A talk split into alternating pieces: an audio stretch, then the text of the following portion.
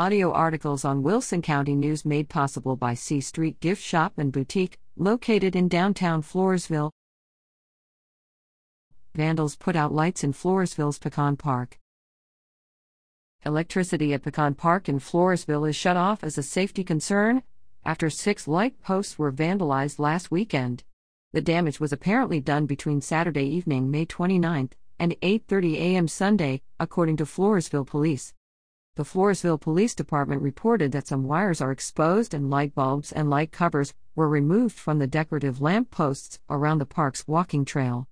The investigation is ongoing, according to Detective Gilbert Rodriguez, who said the police have increased patrols in the park since the vandalism occurred. Anyone with information about this incident can call the Floresville Police Department at 830 393 4055. Zevins at WCNOnline.com.